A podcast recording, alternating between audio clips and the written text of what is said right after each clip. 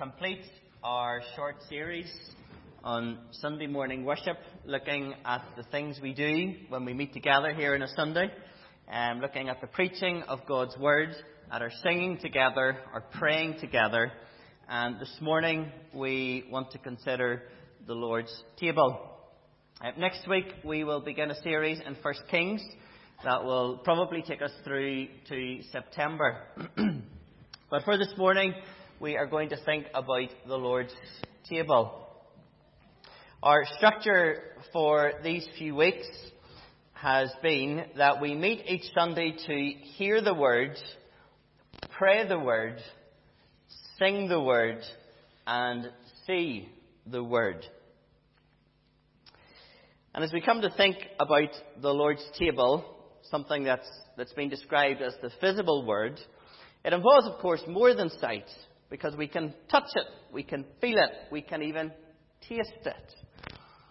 And this morning we, we want to think what is actually happening as we take and eat from this bread and as we take and drink from this cup. Most in the Christian church refer to the Lord's table as one of two sacraments of the church the other being baptism. The word sacrament you will not find in the New Testament. The secular word sacrament refers to an oath of loyalty by a Roman soldier to his commander. And so we can see how this word has become an appropriate term for the Lord's table and baptism. Most Christians use the term sacrament, describing the sacraments as a means of grace. That is something God uses and something God is active in to build up his people and encourage us in the faith.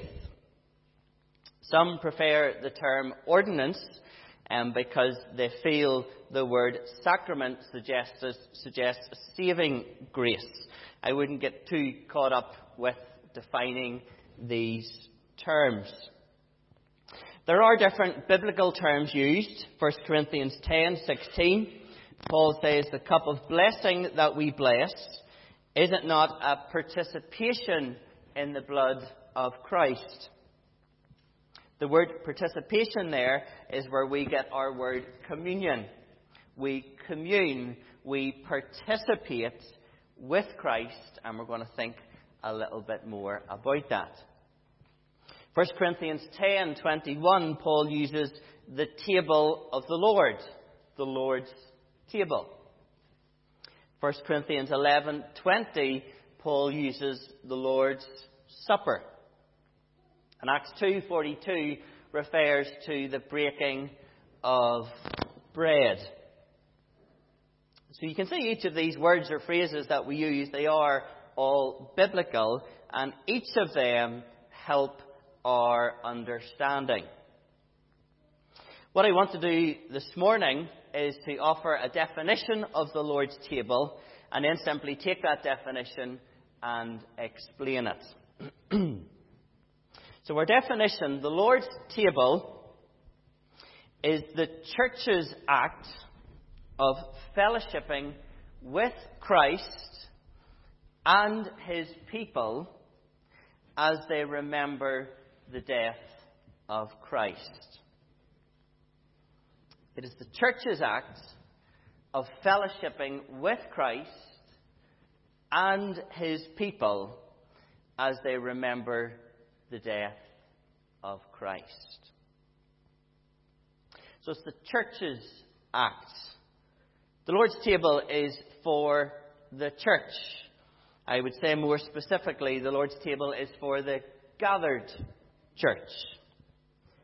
1 Corinthians 11 emphasizes the point as Paul gives instructions about the Lord's table to the church in Corinth.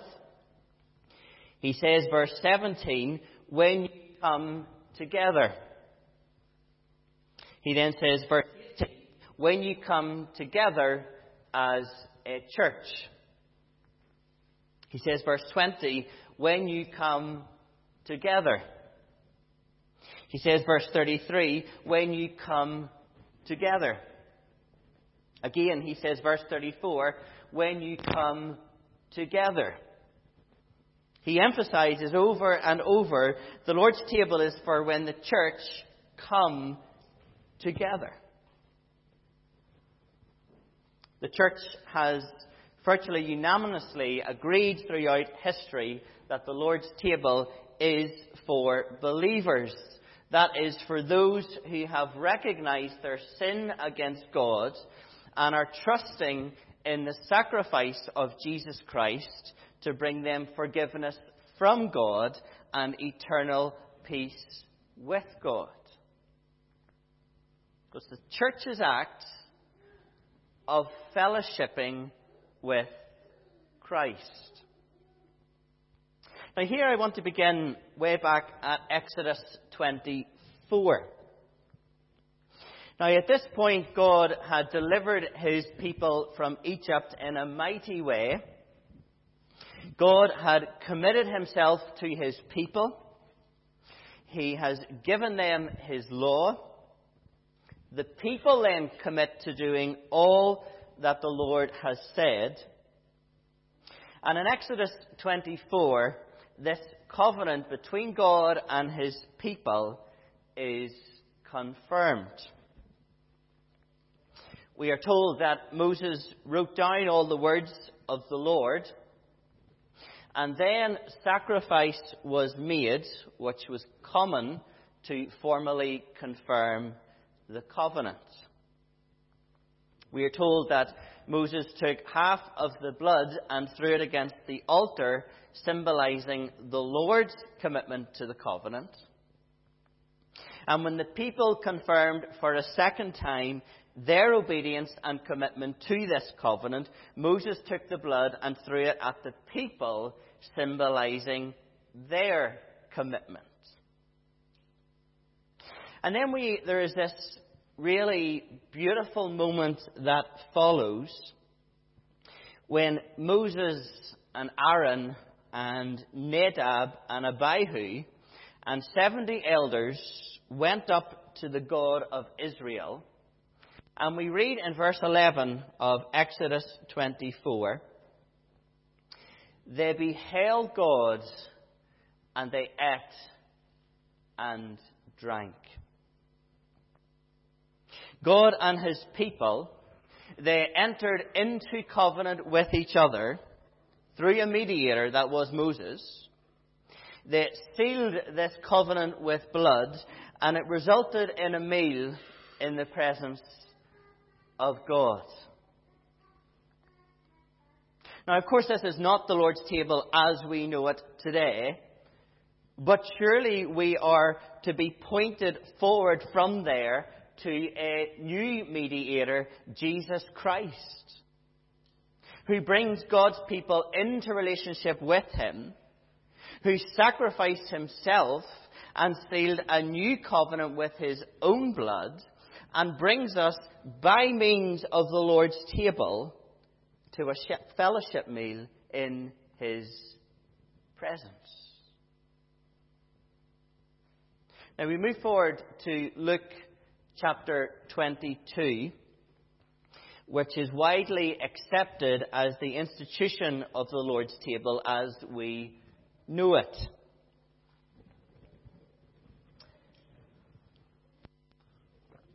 Here we are told that Jesus desired to eat the Passover with his disciples. Now, the Passover was to remember the final plague in Egypt and God's deliverance from that. God said that He would strike down all the firstborn in Egypt.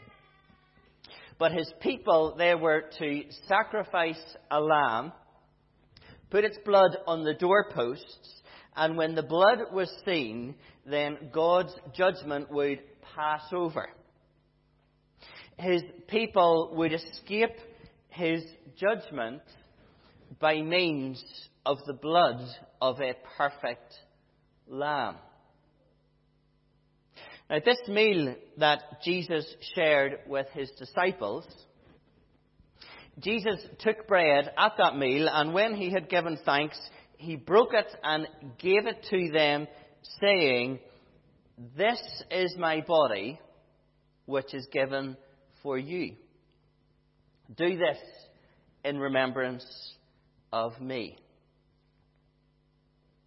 And likewise, the cup, after they had eaten, saying, This cup that is poured out for you is the new covenant in my blood. You see, as Jesus shares this fellowship meal with his disciples, he is saying, I am the Passover lamb that will be sacrificed in place of God's people to rescue them from God's judgment. We turn over again to Luke 24.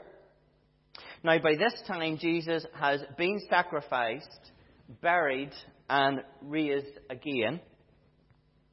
And it is resurrection day, and two followers of Jesus were walking back from Jerusalem to their own village, Emmaus.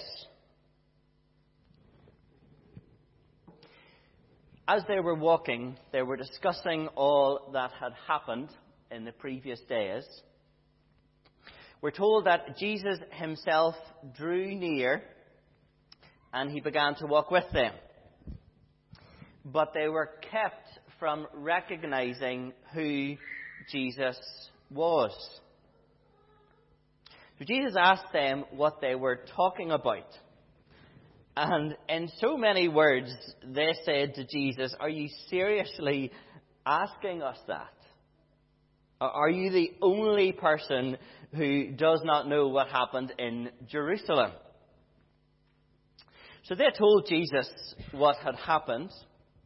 And then we're told, beginning with Moses and all the prophets, Jesus interpreted to them in all the scriptures the things concerning himself. When they arrived at their house, Jesus went in to stay with them.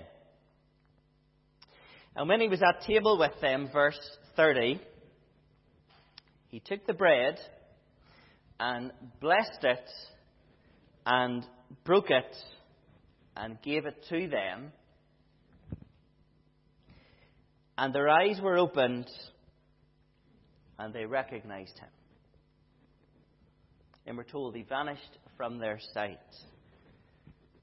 And they said to each other, Did not our hearts burn within us while he talked to us on the road when he opened to us the scriptures? In verse 35, after returning to Jerusalem, they told what had happened on the road and how he was known to them in the breaking of bread. Here we see Jesus chose to reveal himself in the breaking of bread. They had been in the presence of Jesus all day, but it was as they broke bread, their experience of that presence became real. We turn to 1 Corinthians 10, verse 16. The cup of blessing that we bless, is it not a participation in the blood of Christ? The bread that we break, is it not a participation in the body of Christ. Now, we've already referred to this word. The Greek word used for participation is where we get our word communion or fellowship. At the Lord's table, there is a communing, a, a closeness with Christ. Now, here Paul is speaking to the church about eating foods that have been sacrificed to idols. And in one sense, food is food, and an idol is an idol. It is no God compared to our God. But, Paul says, I do not want you to be participants with demons. So he's saying the reason you stay away from food sacrificed to idols is because if you are engaging, then you are participating or fellowshipping with demons. Now, Paul puts the two in contrast. He says you're either fellowshipping with God through the Lord's table, or you are fellowshipping with demons through pagan sacrifices. And he says it doesn't make any sense to want to do both.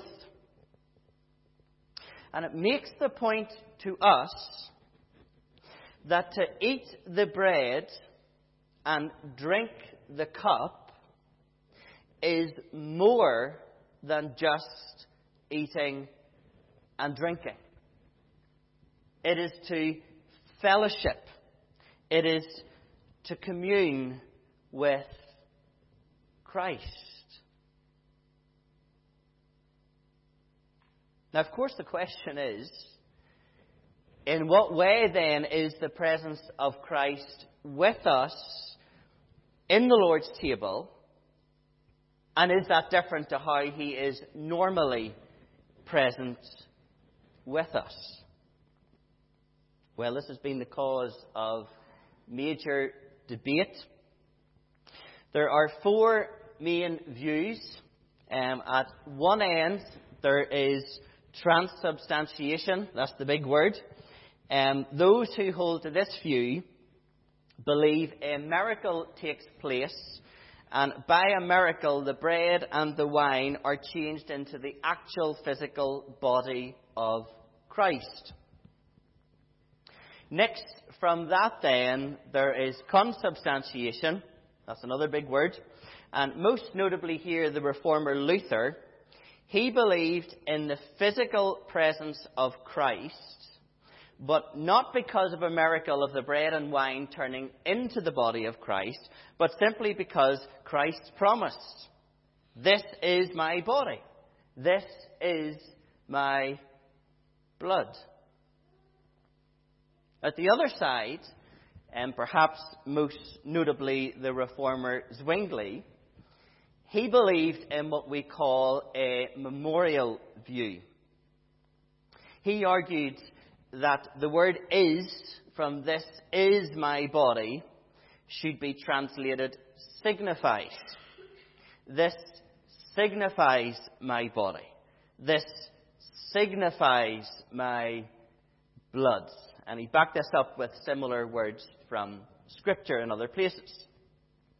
And the basis for his view were Christ's words, do this in remembrance. So his point is that the Lord's table is nothing more than an act of remembrance for his people.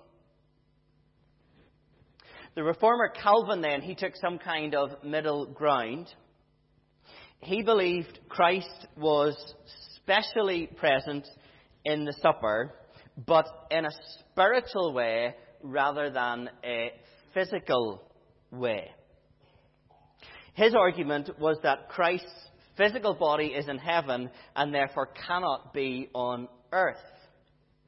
He also acknowledges the role of the Holy Spirit in bringing us to Christ, to that place of close fellowship. Calvin himself admits there is a mystery to this. He says, I quote him here, if anyone should ask me how this takes place, I shall not be ashamed to confess that it is a secret too lofty for either my mind to comprehend or my words to declare. And to speak more plainly, he says, I rather experience than understand it. Calvin's view is the most widely held view. More Baptists actually tend to go with Zwingli's view, the memorial view. Although our main Baptist confessions do recognize more than a memorial view. Allow me to read you. Um, worthy receivers, this is from the 1689 confession. Worthy receivers, outwardly partaking of the visible elements in this ordinance, they've gone for the word ordinance, do then also inwardly by faith, really and indeed, yet not carnally and corporally, but spiritually receive and feed upon Christ crucified and all the benefits of his death. The body and blood of Christ, being then not corporally or carnally, but spiritually present to the faith of believers in that ordinance as the elements themselves are to their outward senses. So, in other words, as we can see and taste and feel bread and a cup, there's a sense in which we will feel the presence of Christ in a spiritual way. So, what do you think? Is Christ more present at the Lord's table than perhaps the rest of the service? Sinclair Ferguson says we do not get a different or a better Christ in the sacraments than we do in the Word, but we may get the same Christ better. I think there's something in this. I refer again back to Luke 24. It was during the breaking of bread that Christ revealed himself, and they were able in a better way to experience his presence. Luke 22, I believe, as Christ desired, wanted to share that Passover meal with his disciples, so he desires to commune, to fellowship with us today through the Lord's Supper. as we participate in the Lord's table, we share in the benefits of Christ, to use that language from the confession. His death for us, His body for us, His blood for us. It is perhaps as we participate in the Lord's table that we have assurance greater than at any other time of God's love and acceptance and forgiveness. In first century, eating together meant much more than just simply sharing food. If someone invited you for food to share a meal with you, they were saying, I want to share my life with you. I want close fellowship with you. And I think today we haven't altogether lost that. If we invite someone to, a, to our home for a meal, we're not simply saying, I want to feed you, but I want to be with you.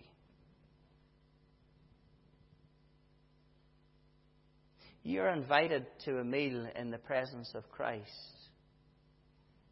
See, the Lord Himself is your host. And that's important. Because as I invite you each week to the Lord's table, ultimately this invitation doesn't come from me. It doesn't come from this church. It's not a Baptist invitation. This invitation is from the Lord Himself. He desires to meet you there, to be with you, to share Himself and all His many benefits with you.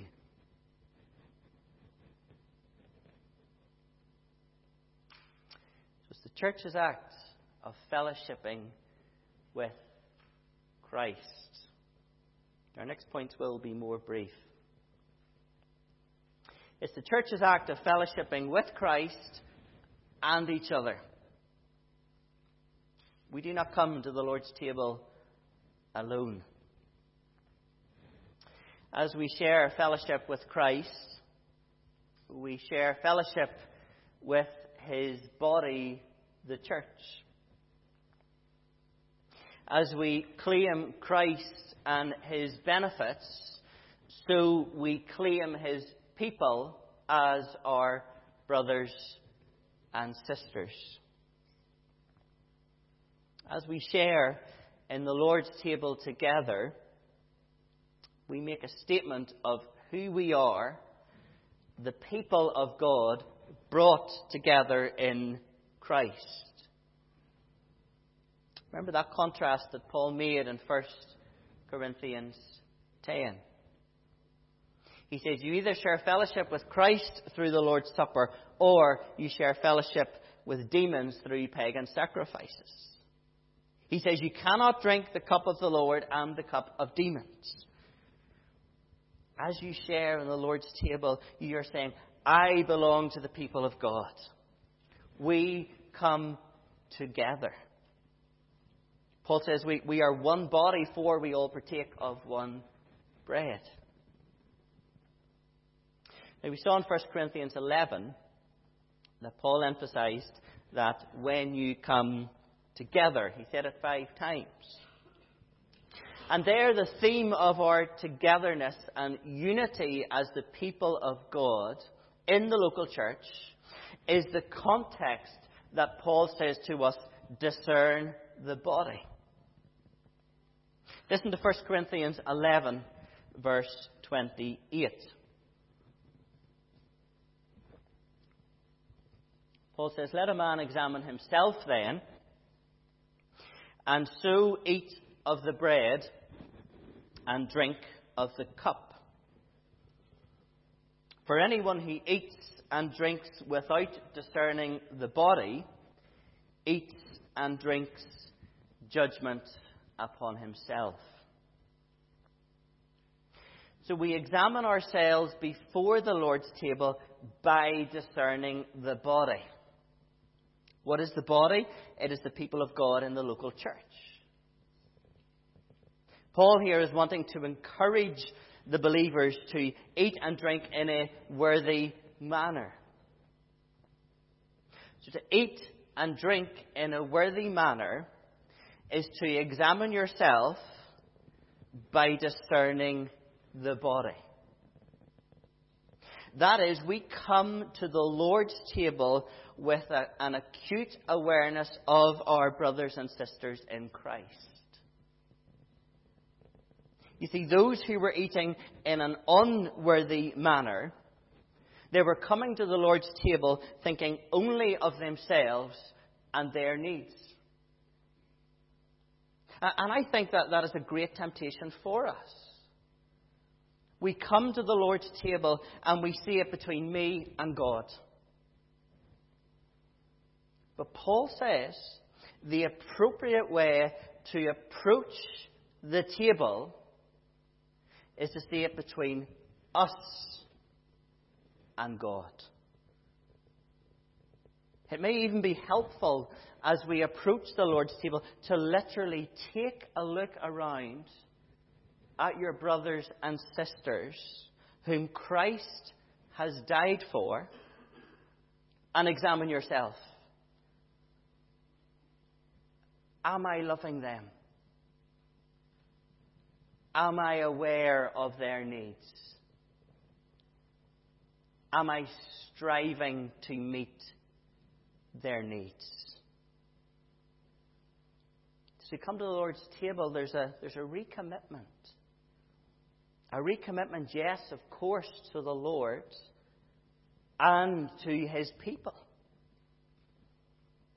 A recommitment to love and care and provide for the family that He has given us within His local church. Was the church's act of fellowshipping with Christ and his people as they remember the death of Christ. Now, perhaps this is the thing that comes to mind first when we think of the Lord's table. It is a table, it is an act of remembrance, and so it is. Again, Luke 22, Jesus said, Do this in remembrance of me. 1 Corinthians 11, do this in remembrance of me. When Jesus had that final Passover meal with his disciples, he wasn't telling them to continue remembering the Exodus from Egypt, but he was telling them to remember the deliverance that he would accomplish through his death on the cross.